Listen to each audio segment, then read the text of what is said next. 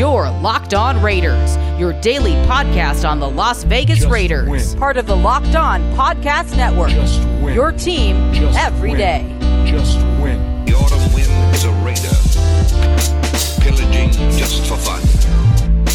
He'll knock you round and upside down and laugh when he's conquered and won. And won.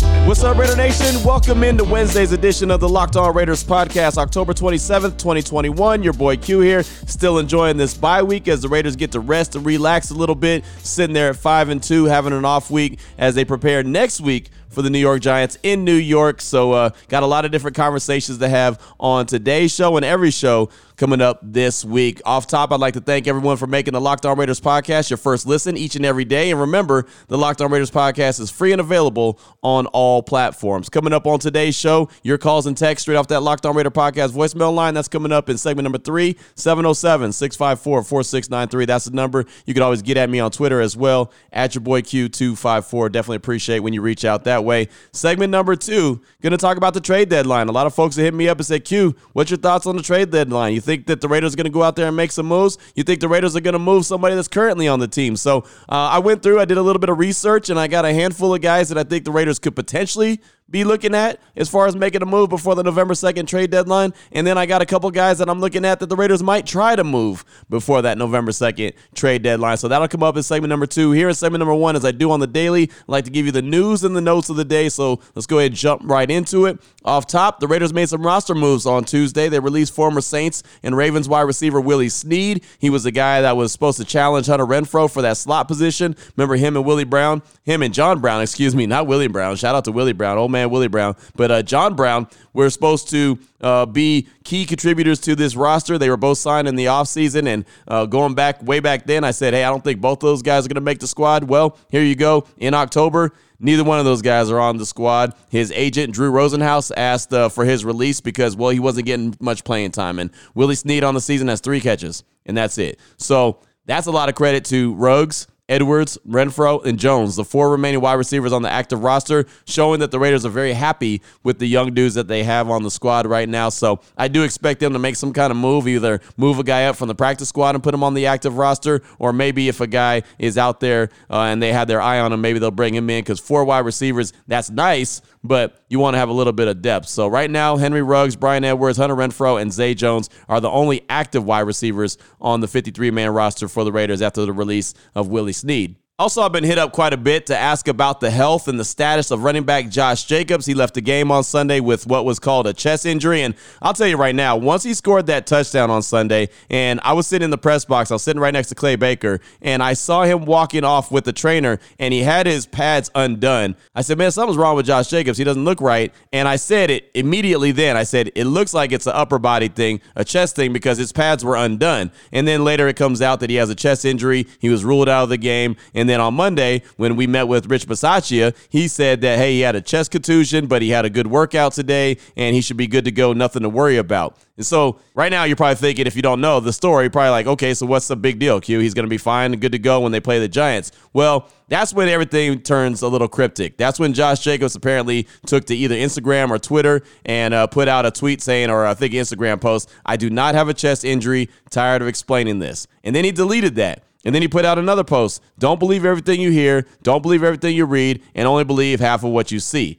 So again, very cryptic, and I'm not too sure what all that means. I do know this is not the first time that Josh Jacobs has done stuff like this as far as uh, social media posts when it comes to injuries in the Raiders. He did that with Jon Gruden before when Gruden said he had some kind of injury, and then uh, all of a sudden the the uh, the post comes out from Josh Jacobs saying that that's not the case. And I don't remember exactly what that case was, but it happened. So this was kind of weird. And again, I don't think Rich Bisaccia said anything bad. You know what I mean? I mean, basically, he said, hey, he's going to be fine. The guy had a good workout. So I'm not too sure what the issue is, but a lot of people have hit me up and asked me. So I played it on Tuesday's show, but here's Rich Bisaccia talking about the health of Josh Jacobs, Darren Waller, and John Simpson. But most importantly, because of this conversation we're having right now, just pay attention to the part about Josh Jacobs. Right now, uh, Josh Jacobs ended up with a chest contusion, so um, he should be fine. We didn't think there was any issues with him today. He had a good workout today. Darren Waller is going to kind of be day to day with treatment. Um, other than that, there is no break or anything that we know of there. He's going to stay around all week and get treatment.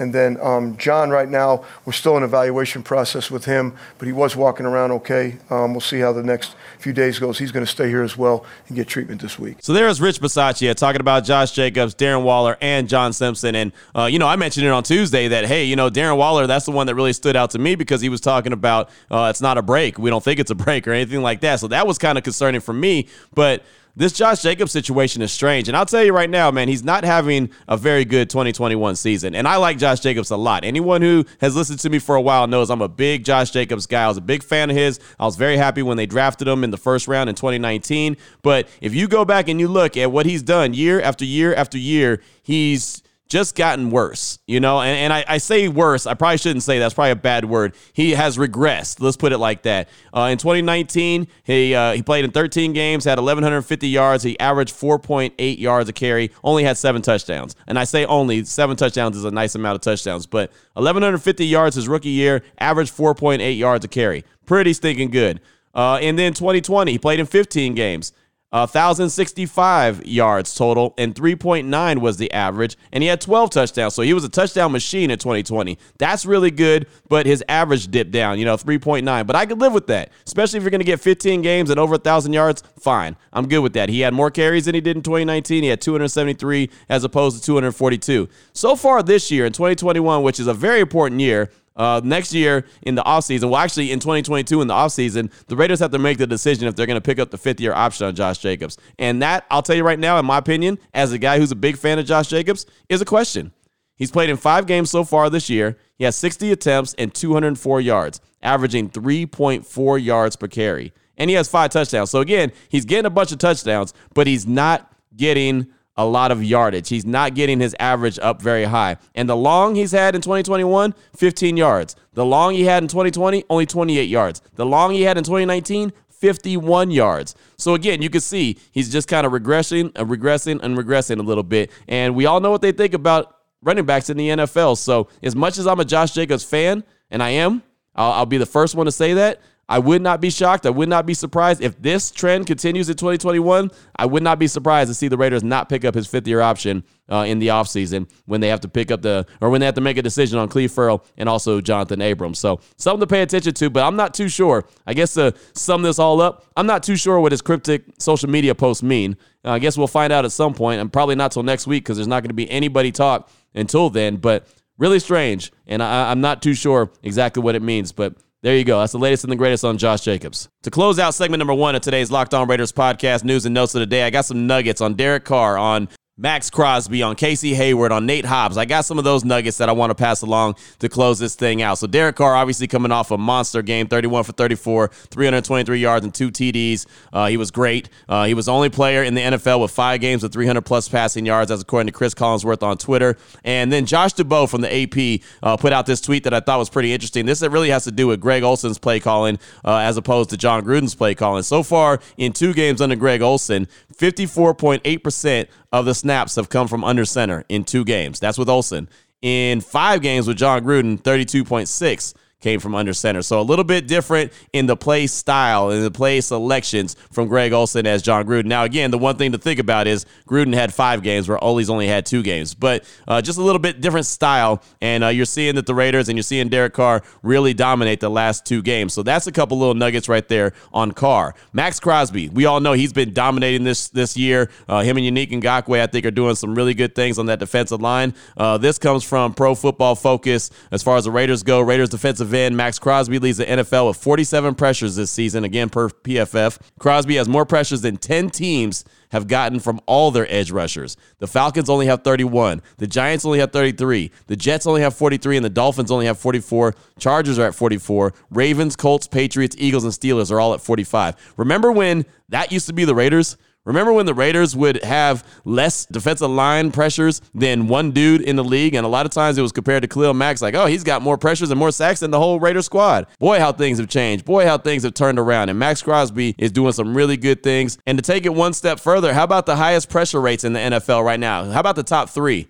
Myles Garrett, number one, 19.8%. Tight end number one, Maxx Crosby, 19.8%. And then number two, Jadeveon Clowney at 19.5%. So you have two former number one overall picks two teammates, and then you have a fourth round pick in Maxx Crosby. So that's not bad company that he's keeping right now. Myles Garrett, Crosby, and Clowney are the top three as far as highest pressure rates in the NFL currently. Pretty sticking good for a fourth round pick. And the final nugget, as I mentioned, Casey Hayward and Nate Hobbs just wanted to pass this along from Pro Football Focus as well. Most coverage snaps without allowing a touchdown. Casey Hayward, 258. Nate Hobbs, 246. Not sure if I passed this one along, but if I didn't, want to make sure I do because that's pretty stinking good as well. Uh, Nate Hobbs, been really nice as a rookie. Uh, would like to see him get his hands on the ball a couple times, get a couple interceptions, you know, especially in some big time key moments. But man, he's playing some good ball. And of course, Casey Hayward, the wily veteran, is as well. So uh, that's all I got for you for segment number one of today's Locked On Raiders podcast. Kind of news and notes of the day. Coming up in segment number two, we're going to talk about potential trade deadline moves,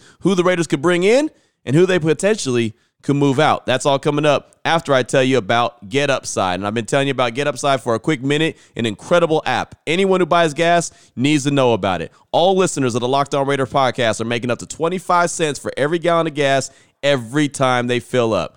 Just download the free Get Upside app in the App Store or Google Play right now. Use the promo code touchdown and get a bonus 25 cents per gallon on your first fill up. That's up to 50 cents cash back. Don't pay full price at the pump anymore. Get cash back using Get Upside. Again, download the app for free and use the promo code touchdown to get up to 50 cents a gallon cash back on your first tank. Some people who drive a lot are making a whole lot, as much as the two to three hundred dollars a month in cash back, and there's no catch. The cash back gets added right to your account. You can cash out at any time to your bank account, PayPal, or an e-gift card for Amazon and other brands. Just download the free Get Upside app and use the promo code touchdown. Do it today. Get Upside app, promo code touchdown. Segment number two, it's on the way. Your Locked On Raiders, your daily podcast on the Las Vegas Raiders. Part of the Locked On Podcast Network.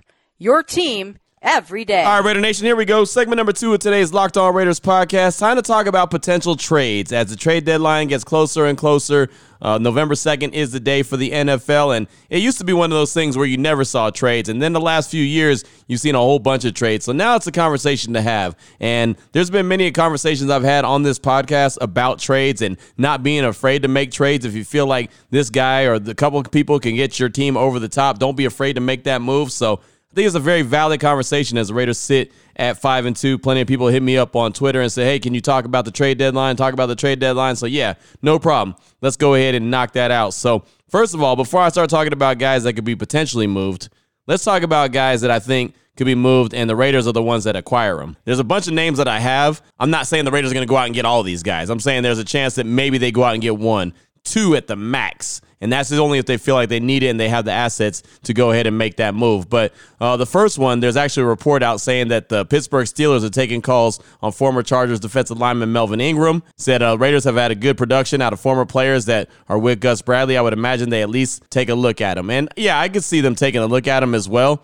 I think Gus Bradley always wants to have more depth along that defensive line to go in waves, but I really don't see them making a move for Melvin Ingram unless they just give the bottom of the barrel as far as like draft capital to the Pittsburgh Steelers. As a matter of fact, the write up on Melvin Ingram after flashing in the Steelers game one upset of the Buffalo Bills, getting a sack in week two against the Raiders, Ingram's been quiet. He's registered just two tackles over the last three games, getting only 17 snaps in the game against Seattle before the bye. Again, the Steelers are taking calls on Melvin Ingram. That's one that I'm very cold on. I just don't think that that's a real deal possibility. Don't think that he's really someone that's going to bring a whole lot to the table, even though, as the Post said, the Raiders have had a lot of success with guys that have Gus Bradley ties. Next up is a guy that is a little bit more intriguing to me, and that's Cam Robinson, the offensive tackle out of Jacksonville. Uh, this is a tough one because, of course, Trevor Lawrence is the quarterback there in Jacksonville. You want to have a guy that's a left tackle of the future. You want to have a guy that can protect your your quarterback that you know is your franchise guy. So this one may be a little tricky right now. Cam Robinson is playing on the franchise tag, so that's something to think about.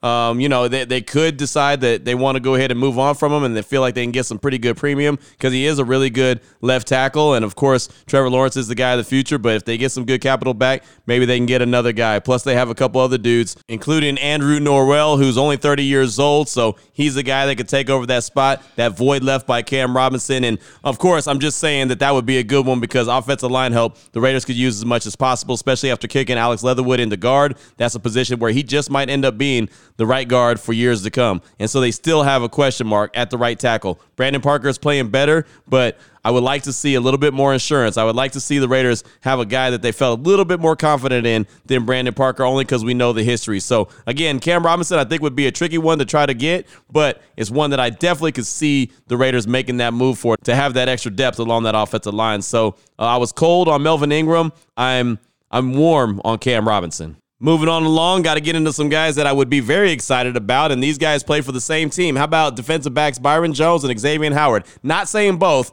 I'm saying either or. And preferably, in my opinion, Byron Jones would be the guy that I would go after, even though I like Xavier Howard more.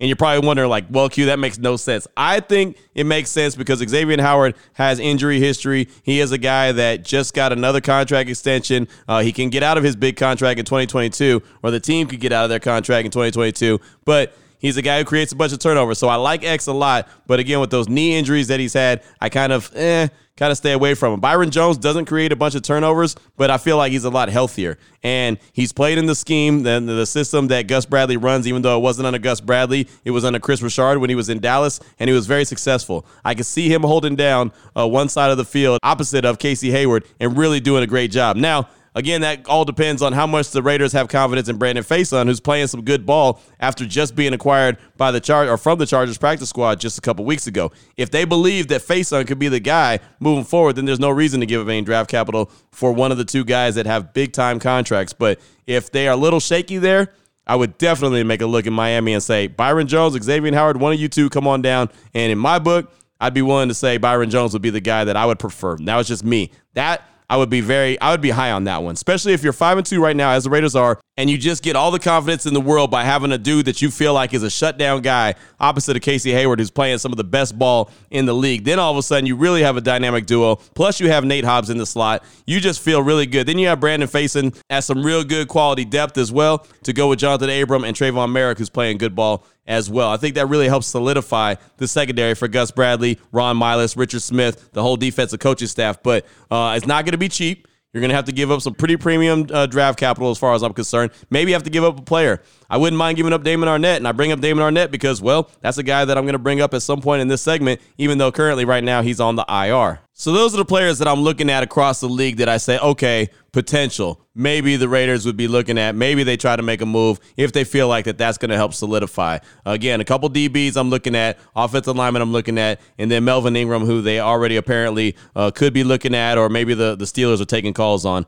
Those are the guys that I'm looking at right there as far as potential players the Raiders could bring in. Now, how about guys that I could see the Raiders trying to move on from? And unfortunately for the Silver and Black, it's former first round draft picks. Cleve Ferrell. I thought that there was some kind of room for him on this roster. I thought he was a guy that, and I think I've said it each and every week. Maybe this is a week that Cleve Ferrell could step up and and really perform and show what he can do and is strong against the run. Well, he just Unfortunately for Clee, and I like the guy a lot, had him on the show before, it's just not working out on the field for him, and now he's not even getting snaps. He's getting very limited amount of reps, and so I do believe that in the offseason, he's definitely a guy that the Raiders, if they don't move on from him ahead of time, they are not picking up his fifth year option. There's no way. The write up on Cleve Ferrell, he's played in 30 NFL games. He's failed to log a sack in 26 of them. Unfortunately for him and the Raiders, he's having even less of an impact this season than he did in either of his previous two campaigns. He's a healthy scratch against Baltimore week one. While he's played in all four games since, he has yet to participate in more than 30% of the team's defensive snaps in any contest. He's also notched just four pressures this season per next gen stats and zero quarterback hits. That's very unfortunate just because. Well, again, he was the number four overall pick. He was a guy that a lot of folks had questions about when the Raiders drafted him, but gave him the benefit of the doubt, gave the Raiders the benefit of the doubt, Mike Mayock and company, when they said that, hey, they believed in him, they saw what they wanted in him, and okay, well, maybe he'll shake out. And what do we know? Well, it just it just hasn't. And it doesn't seem like it's going to anytime soon. I thought when uh, Gus Bradley said that he wanted defenders to come in waves, I thought, okay, well, Cleve will have a role. Even if it is the second wave, okay, he'll still be in there and be pretty active. It just isn't happening. So if the Raiders could find a way to move on from him, it's not going to improve their team, but if they could find a way to move on from him and get something in return, then I think that's a win because no doubt about it, in my opinion, he's not even with the silver and black in 2022. They decline his fifth year option and probably just flat out release him, as far as I'm concerned. But that's that's just me. Now I got to get to the inevitable, right? I mentioned Damon Arnette earlier in this segment, and I got to go to Damon Arnette right now. The guy has been a major, major disappointment. This too is another guy. And look, this happens. And this is what happens when we're fans and we let our fandom get in the way. Damon Arnette is a guy that I allowed myself to believe Okay, I see the vision. Okay, I understand what John Gruden and Mike Mayock were saying when they got him. He's that old school Raider defensive back. He's that old school get in your face, beat you up on the line of scrimmage. He's going to be that guy. I fell for the banana in the tailpipe that was Damon Arnette, thinking, okay, this guy's going to be a dog. This guy was a big reason that Jeffrey Okudah, when at Ohio State, was you know respected and, and so sought after, and was ended up being the number three overall pick by the Detroit Lions because, well, the play of uh, Damon Arnette. he helped out in a major way. You know, he he was a dog on the defensive side of things as well. It just hasn't worked out either. You know, and unfortunately, man, there's a lot of first round picks that I keep saying haven't worked out for the silver and black. You can even go all the way back to when Big Reggie was still the GM and he went and got Gareon Conley from Ohio State. Didn't work out. Matter of fact, they traded him to the Texans the week before they played him. Former first round pick, Cleve Ferrell. I already talked about trading him. Now I'm talking about trading another former first round pick in Damon Arnette. It's just those are the ones you got to hit on, especially when you have multiple picks. You've got to be able to get some playmakers. I'm not saying you got to hit on every single one of them, but you've got to hit on more than you miss. And unfortunately for the Raiders, they've missed on a bunch. This is where I find them right now, right before the trade deadline. And even though Damon Arnette's on IR, maybe a team like the Dolphins, hey, we'll send you Byron Jones, you send us Damon Arnette back, and you know you'll take on that contract, and we'll have a DB of the future that we think we could work with. I mean, in 2020, Arnette played in nine games, had two pass defense, and that was it. No interceptions. 2021, he's played in four games, had one pass defense, and that's it. Now he's on IR. Four total tackles this year, 25 total tackles in 2020. That's, I mean, that's not first round numbers. And I know Jeffrey Okudah hasn't done anything and he's out for the season with a major injury, but I'm telling you, man, that is so disappointing to look at the failures of the silver and black in the first round. It's just, it's bad. Jonathan Abrams got things turned around this year. He's playing some really good ball. And Josh Jacobs is a big question mark. It really is. I mean, think about that. The five first round picks that were all involved in the Amari Cooper and Khalil Mack trades all have huge question marks. You know what I mean? Cleve Ferrell, he won't be on the roster in 2022, in my opinion. Damon Arnette probably won't be on the roster in 2022, in my opinion. I'm trying to trade both those guys right now. Josh Jacobs, he's regressing in his third year so far in the league. Jonathan Abram, he's finally starting to step his game up. I mean, man, that's that's all those guys are big question marks, and those were your five first round picks. Excuse me, that was their four four out of five first round picks because they also had Henry Ruggs, who is playing a lot better this year than he did his rookie year. So Henry Ruggs is looking the part. So really, I mean, you got Henry Ruggs that you feel good about. You got Josh Jacobs as a question, and Jonathan Abrams starting to step up. So I can make the argument for three guys that are going to be on the roster next year. I could also make the argument that one guy is going to be on the roster next year. You know what I mean? Like it's it's really a tough call. We'll see what happens, man. We'll just see what happens. I just don't like the fact that uh, there's not a lot of uh, production. There's not a lot of good play coming out of those first round picks outside of Henry Ruggs. And like I said, Jonathan Abram is really playing a lot better this year. And of course, I like Josh Jacobs a lot. I just wish he'd stay healthy.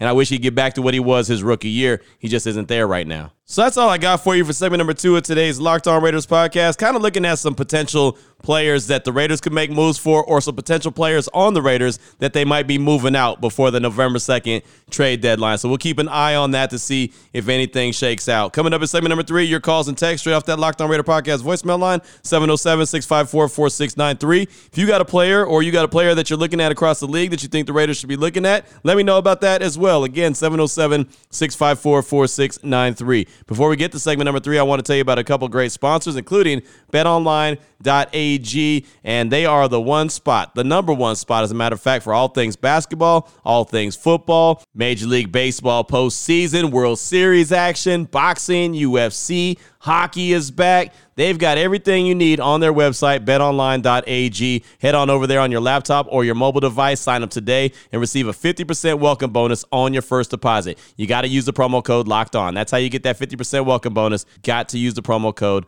locked on. BetOnline.ag is the fastest and easiest way to bet on all your favorite sports, and it's where the games begin. I also want to tell you about Built Bar, and if you haven't heard, Paranormal Pumpkin is available for you right now. Built Bar Puffs, Paranormal Pumpkin. If you're a big Halloween person, this is the Built Bar for you. Paranormal Pumpkin Built Puffs. It's only available for a limited time, just like Coconut Marshmallow, just like Blueberry Muffin, Rocky Road, Strawberry, Cherry Lime. Those are available for a limited time. They do have peanut butter brownie, coconut, mint brownie, raspberry, salted caramel, coconut almond, double chocolate, cookies and cream, one of my favorite, and cherry barcia. They have all those available to you as well, but Paranormal Pumpkin is available for Halloween, limited time, 100% chocolate, 140 calories, 17 grams of protein, 7 grams of sugar. Uh, it's a great tasting protein bar. So if you're looking for a snack while you're watching some fantastic sports, well, you can go to the Built Bar and get that and feel good about yourself because you know it's a really good tasting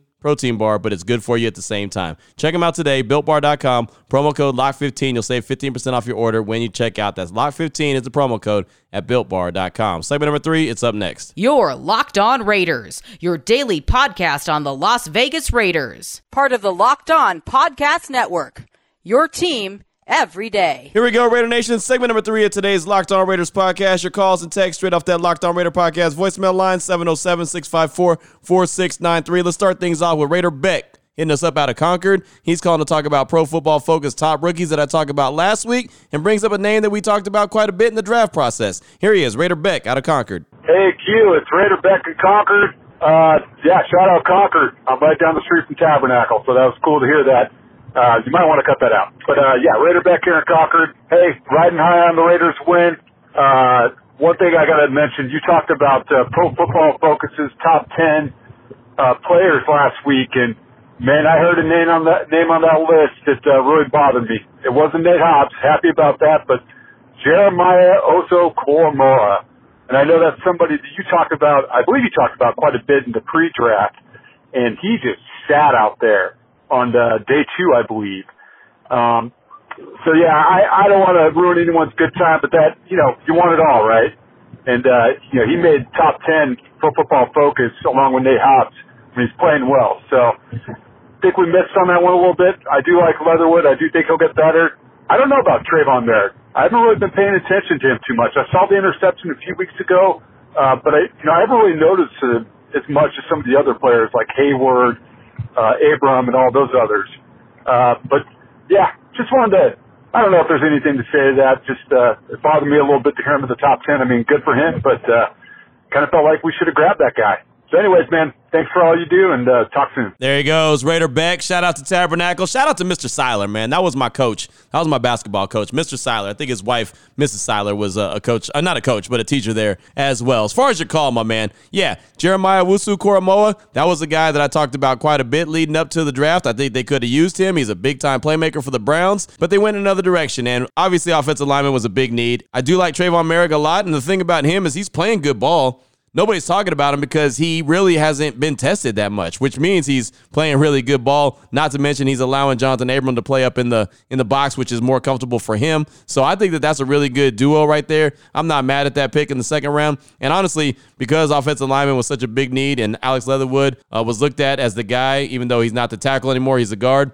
I'm still I'm okay with those picks over Koramoah. But yeah, that, that was a big time playmaker that could have been on that Raiders defense, but I think they're working it out anyway. But good call, my man. I do appreciate you. Next up, got a text from Luke in the 503. Q. Luke in the 503. Just listen to what does it take for Bisaccia to earn the full time head coaching gig. I totally understand your take, but just want to say I'm torn on this. Like you've been saying since the offseason, there's just something different about this team. I've been a Raiders fan since the 80s, and this team is just now starting to blossom into something special.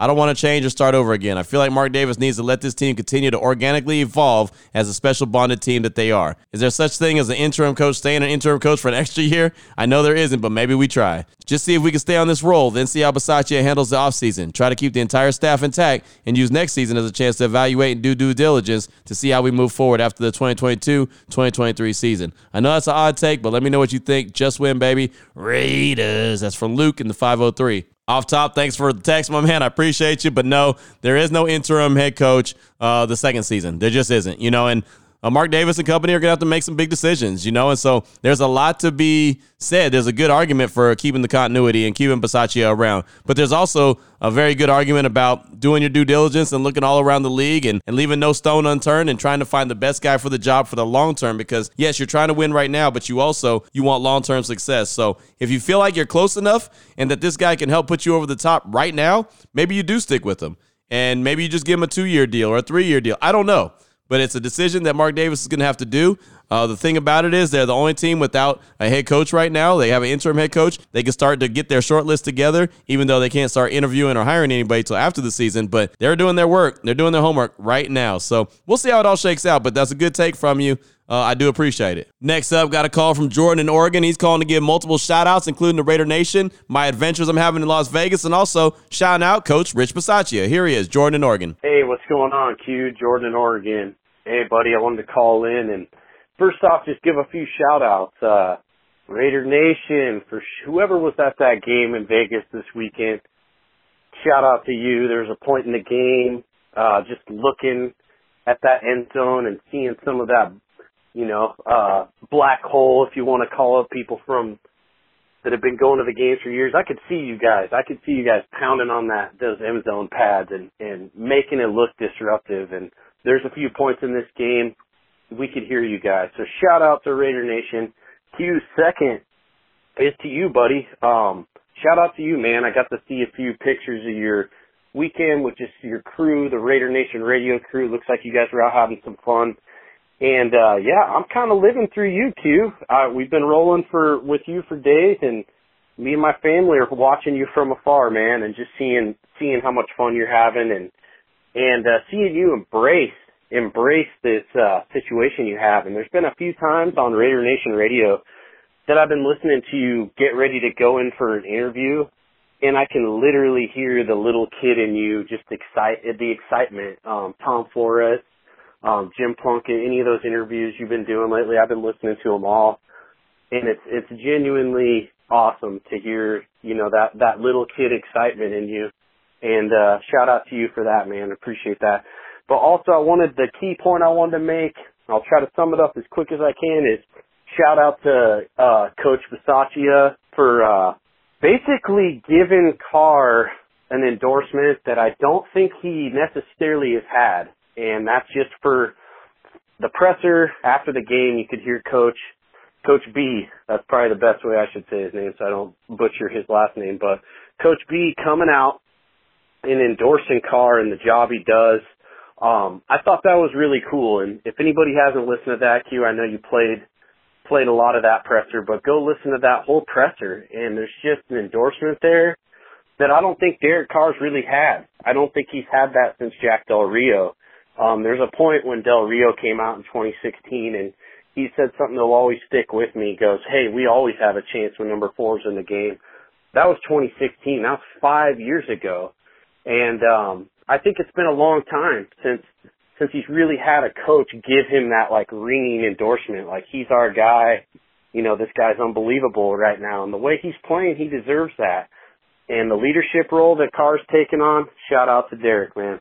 But anyway, Q, keep up the good work, buddy. I'm going to keep living through you and excited about uh, two weeks from now.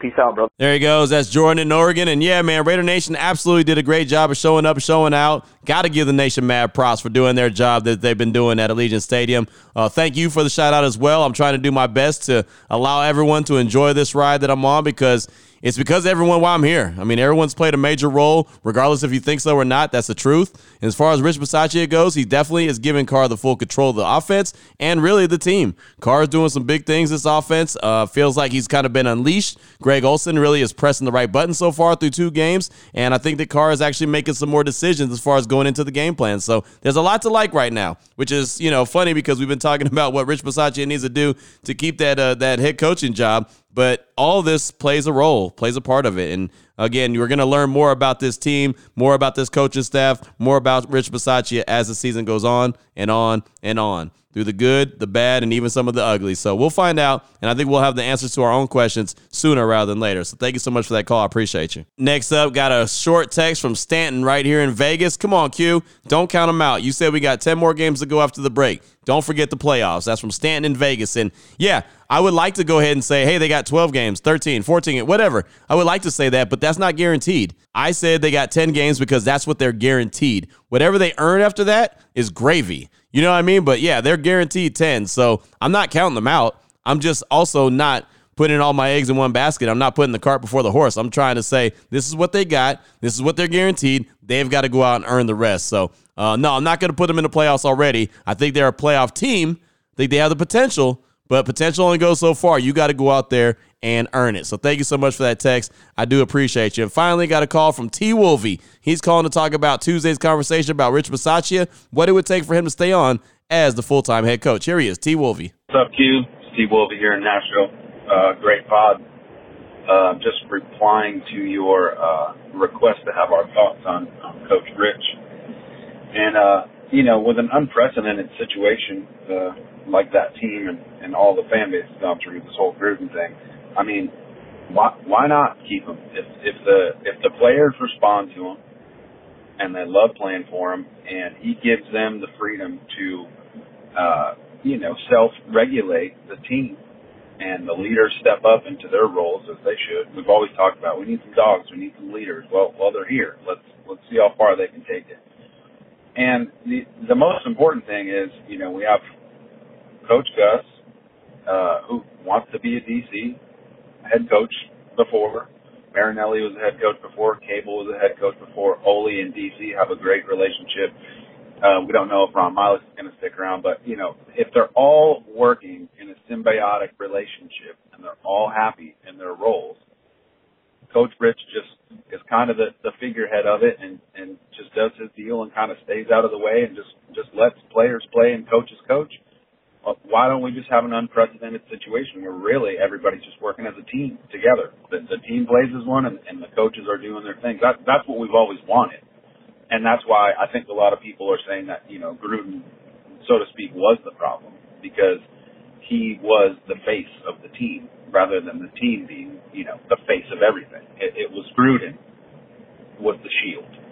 So I, I think if they get in the playoffs and they make a little run, and let's say they get they get past the first round, and or who knows, anything could happen. They might totally galvanize. We might we might see them in the Super Bowl. We don't know, but I think you're right. It's too early to call. Let's let's see how this unfolds at the end of the year. But if they make a run and, and these players are having fun and they're responding to them, and DC likes his role with with Ole, why switch it up? Why get a whole new head coach when that's just to be the same thing for Derek Carr, another head coach? That the players not, might not respond to a new a new regime.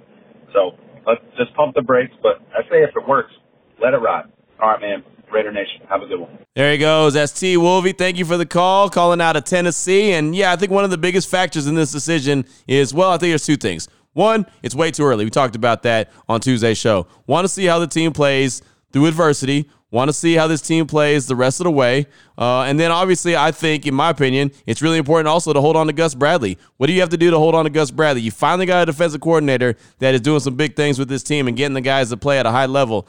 Do you want to move on from that? If you brought a new guy in, would he want to keep Gus Bradley? I mean, there's so many questions that need to be answered. But uh, as far as you know, getting Bisaccia and keeping him around, I mean, it might be just that simple. It really could be, or it could be a decision that Mark Davis really has to think about long and hard. Hell, I brought it up on Tuesday's show. Do you even bring Mike Mayock back? Is he a guy that Mark Davis looks at and says, "Yeah, that's the guy moving forward"? So there's a lot of internal questions that the Raiders have to answer before they can move on and decide what they're going to do for next season. Again, the reason why they've got to go ahead and let this season play on out. But thank you so much for that. Appreciate all the feedback. Lots of good stuff on Tuesday's topic, on the team in general. Just uh, a lot of great feedback from Raider Nation as always. So I definitely appreciate you. That's it for today's show. Coming up on tomorrow's show, we'll have more news and notes of the day. We'll have more calls and text straight off that Locked On Raider podcast voicemail line. And of course, as mentioned, Got a lot of different subjects written down that I'm ready to talk about throughout the course of this bye week. So we'll keep on trucking and move on into Thursday. So, Raider Nation, as always, appreciate you. Take care of your family, love on your family, and most importantly, as always, just win, baby.